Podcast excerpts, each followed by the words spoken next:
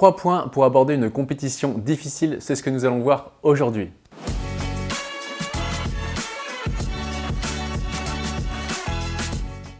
Bonjour, ici Pierre, fondateur de l'Académie de la haute performance. On accompagne des sportifs et entrepreneurs à gagner confiance, gagner sérénité, se libérer de la peur d'échouer et battre le record personnel. Et je suis aussi l'auteur de plusieurs livres que vous pouvez retrouver dans la description et également vous pouvez prendre un rendez-vous offert avec un membre de mon équipe. Alors maintenant, peut-être que des fois, on arrive à certaines compétitions, eh bien, on va se dire, wow, mais celle-ci, ça va être hyper dur, le niveau de jeu, il est vraiment plus élevé et ça va être vraiment, vraiment difficile.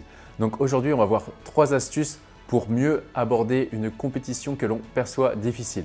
Donc déjà, le premier point. Le premier point, c'est voir qu'aucune compétition n'est difficile en soi. D'accord? Ça, c'est la première chose. C'est juste nos perceptions qui voient cette compétition comme difficile en relation à d'autres compétitions que l'on a vues comme plus faciles. Une compétition qui va être difficile pour quelqu'un, eh bien, peut être facile pour quelqu'un d'autre. Par exemple, si c'est la première fois que vous faites euh, un championnat, euh, une finale de championnat de France, eh bien vous allez vous dire waouh, mais là c'est difficile, alors qu'avant c'était au niveau départemental, vous jugiez ça facile. Vous allez évoluer uniquement à partir de normes.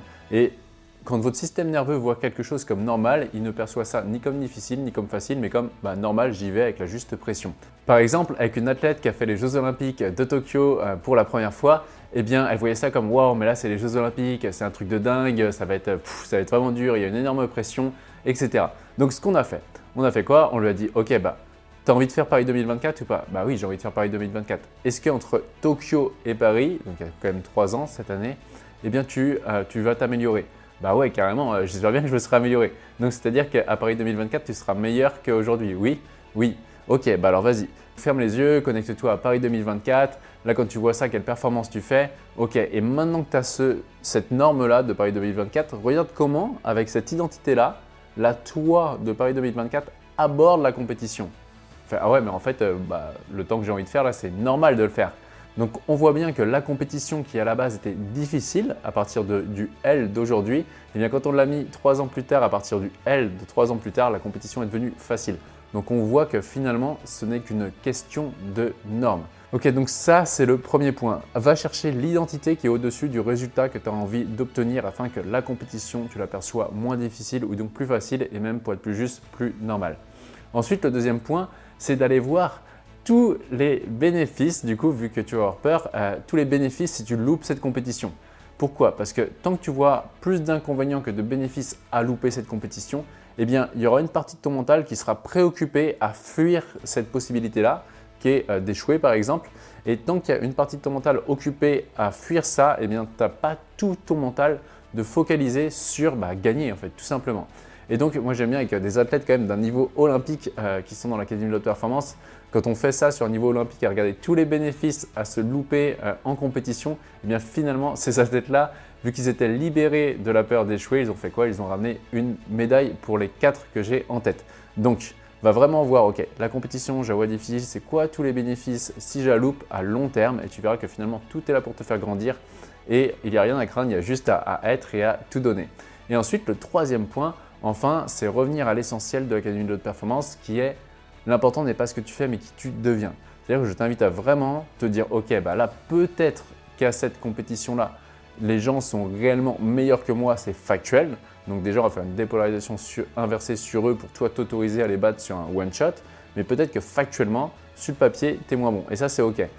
Mais du coup, dans ces cas-là, tu reviens à te centrer, à sortir de gagner ou perdre, qui est vraiment du binaire, qui est sur du court terme, mais à te centrer sur OK, qui ai-je envie de devenir à travers cette compétition Plus excellent, plus tacticien, plus technicien, ce que tu veux.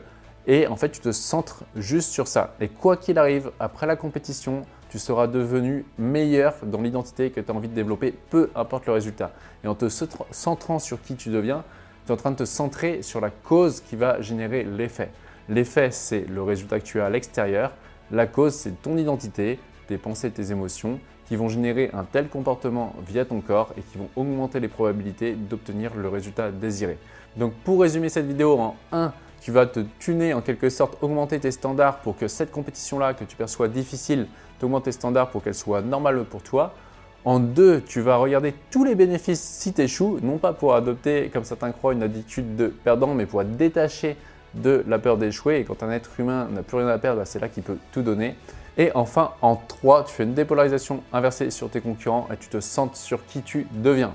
Et voici, nous arrivons à la fin de cette vidéo. Comme d'habitude, pensez au petit like qui fait plaisir. Si vous avez aimé la vidéo, pensez également à donner votre point de vue dans les commentaires. Pensez à vous abonner aussi pour recevoir toutes les vidéos euh, au moment où elles sortent.